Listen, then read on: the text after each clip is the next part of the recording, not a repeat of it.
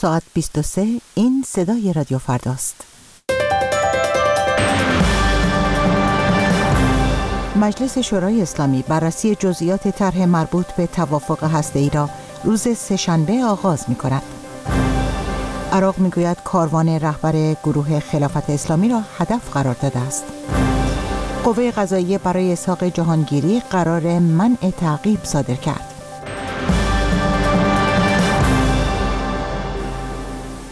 شب بخیر شنوندگان گرامی، الهه روانشاد هستم.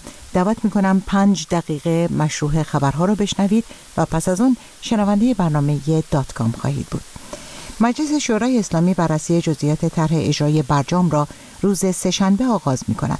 کلیات این طرح در نشست علنی روز یکشنبه مجلس با 139 رأی موافق تصویب شد. بر پایه طرح پیشنهادی که اقدام متناسب و متقابل دولت جمهوری اسلامی در اجرای برجام نام گرفته، دولت می‌تواند در چارچوب مصوبات شورای عالی امنیت ملی برجام را به طور داوطلبانه اجرا کند. آیت الله علی خامنه ای رهبر جمهوری اسلامی تاکنون موضع روشن و دقیقی درباره برجام اعلام نکرده است. ارتش عراق می‌گوید کاروان خودروها و از جمله خودروی حامل ابو بکر البغدادی رهبر گروه خلافت اسلامی را بمباران کرده است. در بیانیه ارتش عراق گفته شده که او قصد داشت در جلسه فرماندهان گروه خلافت اسلامی شرکت کند که در مسیر در نزدیکی مرز سوریه هدف قرار داده شد. این عملیات روز شنبه انجام شده و هنوز از سرنوشت البغدادی اطلاعی در دست نیست. پیش از این هم گزارش‌هایی درباره کشته و زخمی شدن البغدادی منتشر شده بود. دفتر غلامحسین محسنی اژئی سخنگوی قوه قضاییه روز یکشنبه در اطلاعیه‌ای از صدور قرار منع تعقیب در پرونده شکایت محمود احمدی نژاد از اسحاق جهانگیری معاون اول حسن روحانی خبر داد. در اوایل مرداد ماه سال جاری عادل هیدری وکیل رئیس جمهوری پیشین ایران از طرح شکایت محمود احمدی نژاد از اسحاق جهانگیری به اتهام افترا و نشر اکاذیب خبر داده بود.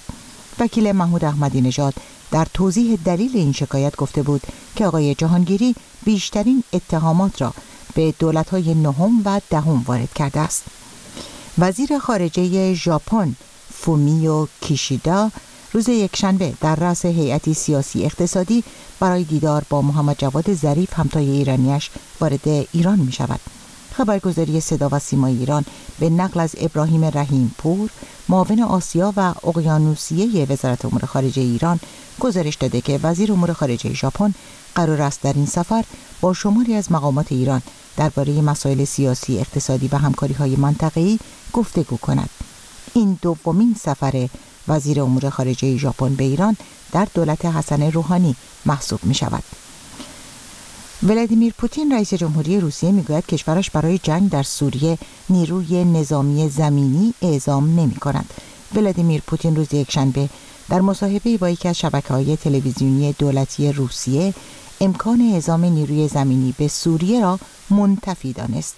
پارلمان روسیه ماه گذشته موافقت کرد که برای مبارزه با مخالفان بشار اسد رئیس جمهوری سوریه حملات هوایی در خاک سوریه انجام شود.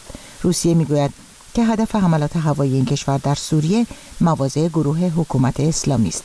این در حالی است که مخالفان حکومت سوریه و کشورهای غربی معتقدند روسیه شورشیان مورد حمایت آمریکا را هدف حملات خود قرار می‌دهد.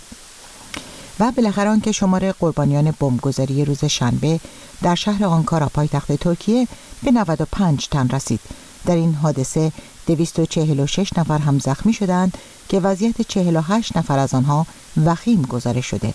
در ترکیه 3 روز عزای عمومی اعلام شده و تعدادی از مخالفان حزب عدالت و توسعه خواستار استعفای رئیس جمهوری و وزیر کشور ترکیه هستند. هنوز هیچ گروهی مسئولیت این عملیات را بر عهده نگرفته و تحقیقات در مورد عاملان بمبگذاری‌ها ادامه دارد. روز شنبه انفجار همزمان 2 بمب در محوطه ایستگاه مرکزی قطار در آنکارا 10 کشته و زخمی بر جای گذاشت. و نوبت میرسه به دومین شانس شنیدن برنامه داتکام که کاریست از مهدی احمدی. داتکام دریچه‌ای رادیویی به دنیای مجازی. سلام، من مهدی احمدی با برنامه دیگری از سری داتکام با شما هستم. گشت و گذاری رادیویی در دنیای اینترنت و فناوری‌های چپی.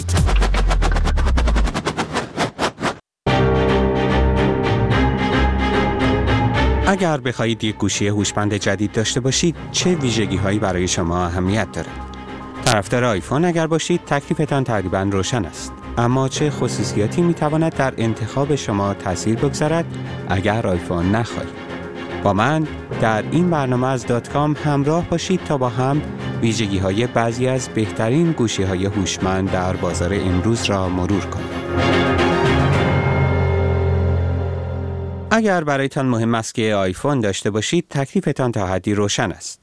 ممکن است شما از آنها باشید که از زمان ارائه اولین نسل آیفون در سال 2007 با کاربرد گوشی‌های هوشمند آشنا شدند و شناختشان از این نزدیکترین و شاید مهمترین ابزار کاربردی این روزگار را در تحولات نسل‌های مختلف آیفون گسترش دادند و حالا هیچ گوشی دیگری نمی‌تواند به اندازه آیفون درهای زندگی هوشمند را به روی آنها باز نگه دارد. ممکن است از آنها باشید که بعدها به دلایل مختلف از جمله کیفیت بهتر عکس‌ها، اپلیکیشن‌های متناسب‌تر یا حتی طراحی منحصر به فرد به قید کاربران آیفون پیوستند و حالا نمی‌توانند به راحتی از این خصوصیات دست بکشند و گوشی دیگری را جایگزین آیفون کنند. با این حال برای کاربران آیفون انتخاب ساده‌تر و در این حال محدودتر است. شما آیفون خودتان را بر اساس ظرفیت حافظه، تنوع رنگ و البته در یک سال اخیر اندازه آن انتخاب می کنید و ورای اینها هیچ تفاوت قابل اشاره‌ای بین آیفون 6S و 6S پلاس وجود ندارد. در واقع در کاربرد یک آیفون 6S نقره‌ای 16 گیگابایتی با یک آیفون 6S پلاس صورتی 128 گیگابایتی تفاوت خاصی وجود ندارد. هر دو از حسگر اثر انگشت برخوردارند و از سرویس پرداخت موبایلی اپل پی پشتیبانی می‌کنند. هر دو دوربین‌های اصلی 12 مگاپیکسلی و دوربین‌های سلفی 5 مگاپیکسلی دارند و فیلم‌های 4K می‌گیرند. البته 6S پلاس که اندازه بزرگتری دارد، باتری بزرگتری هم دارد و عمر باتری‌اش بیشتر است. به این ترتیب برای تجربه کردن آخرین تکنولوژی اپل در حوزه تلفن‌های هوشمند شما باید در آمریکا چیزی بین 650 تا 950 دلار پرداخت کنید تا تلفنی با صفحه نمایش 4.7 اینچ یا 5.5 اینچ داشته باشید در یکی از رنگ‌های نقره‌ای، خاکستری، طلایی یا صورتی و با یکی از حافظه‌های 16، 64 یا 128 گیگابایتی. در مورد اندروید ولی داستان متفاوت است. حتی اگر شما وفادار به یک برند خاص مثلا سامسونگ، LG، موتورولا یا سونی باشید، باز هم تفاوت در طراحی و کارایی تلفن‌های جدید این شرکت‌ها آنقدر زیاد است که شما می‌توانید خواسته‌های دیگری را در انتخاب گوشی جدید خود دخالت دهید. در این برنامه از داتکام به برخی از گوشی‌های اندرویدی و ویژگی‌هاشان می‌پردازیم. به داتکام گوش می‌کنید. اما ممکن است در انتخاب یک گوشی اندرویدی به چه چیزی بیشتر توجه کنید؟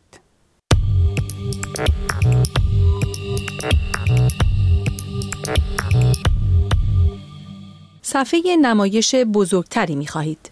وقتی حتی اپل محافظه‌کاریش را کنار گذاشته و یک گوشی 5.5 اینچی به کاربرانش می دهد، یعنی که عصر فبلت هاست. و اگر شما کاربر اندروید هستید و یک فبلت می‌خواهید، با طیف متنوعی از انتخاب‌ها روبرو هستید. بزرگترین فبلت اندرویدی موجود در بازار نکسوس 6 است که سال گذشته گوگل با همراهی موتورولا راهی بازار کرد. با صفحه نمایشی تقریباً 6 اینچی که 74% از بدنه گوشی را تشکیل می‌داد.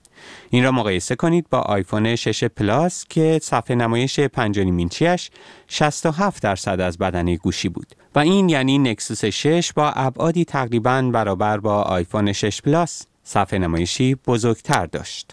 اما از نکسوس 6 با ابعاد عجیبش که بگذاریم، بیشتر فبلت‌های اندرویدی امسال ابعادی بین 5.5 تا 5.7 اینچ دارند و شاید سرآمد همه آنها دو فبلت سامسونگ یعنی نوت 5 و گلکسی اس 6 اج پلاس و البته موتو ایکس استایل تولید موتورولا است. سه گوشی هوشمندی که 75% از بدنه آنها صفحه نمایش است. یعنی صفحه نمایش‌های بزرگتر در ابعاد کمتر.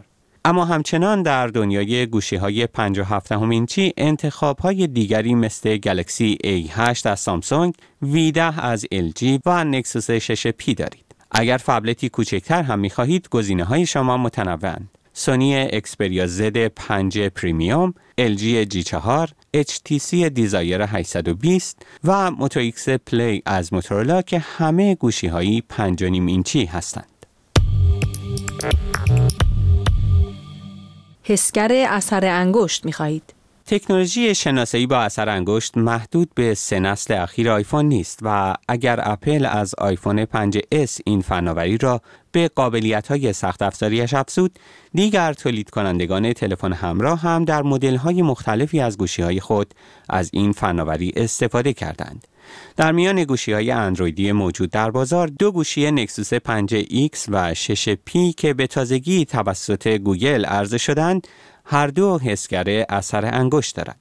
سامسونگ این فناوری را در طیف متنوعی از گوشی‌هایش از جمله A8، S6، S6 پلاس و نوت 5 به کار برده. LG که در تولید نکسوس 5X همراه گوگل بود، حالا فبلت جدید خود یعنی V10 را مجهز به حسگر اثر انگشت کرده و حتی رقیب تازه‌ای مثل وان پلاس هم در دومین محصول خود یعنی وان پلاس 2 حسگر اثر انگشت قرار داده.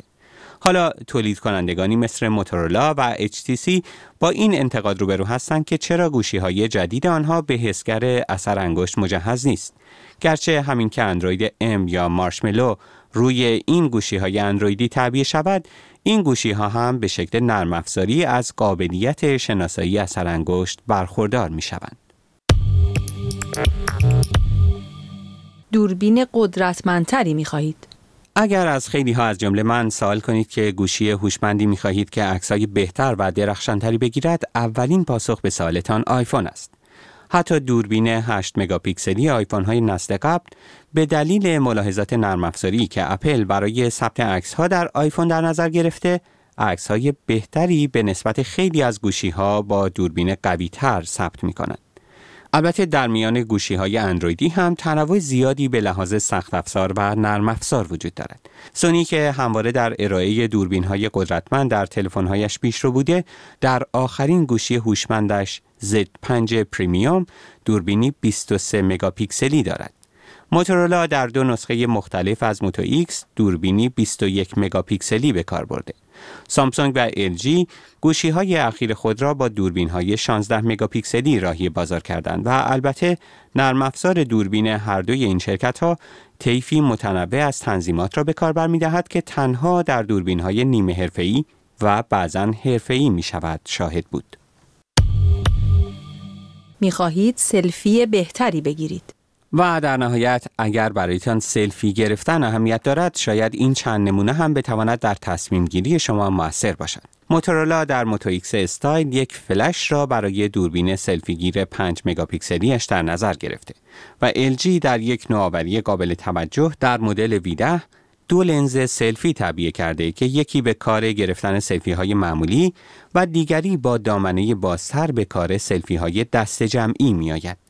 شاید اما سرآمد همه این گوشی‌ها اوپوی شماره 3 است که دوربین 16 مگاپیکسلیش قابلیت چرخیدن دارد و تبدیل به دوربین سلفی گیر می شود. اینجا همه همو می‌بینیم. اینجا دوست آشنا زیاد داریم. از هر رنگ و هر جا و هر عقیده کنار همیم. مشغول گپ و گفتگو.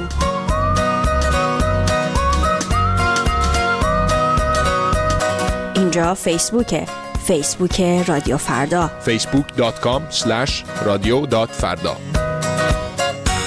در پایان برنامه دیگر از سری داتکام هستیم. با ما می توانید به نشانی الکترونیکی datcom@radiofarda.com در تماس باشید یا ما را در صفحه فیسبوکی این برنامه facebook.com/farda.com دنبال کنید.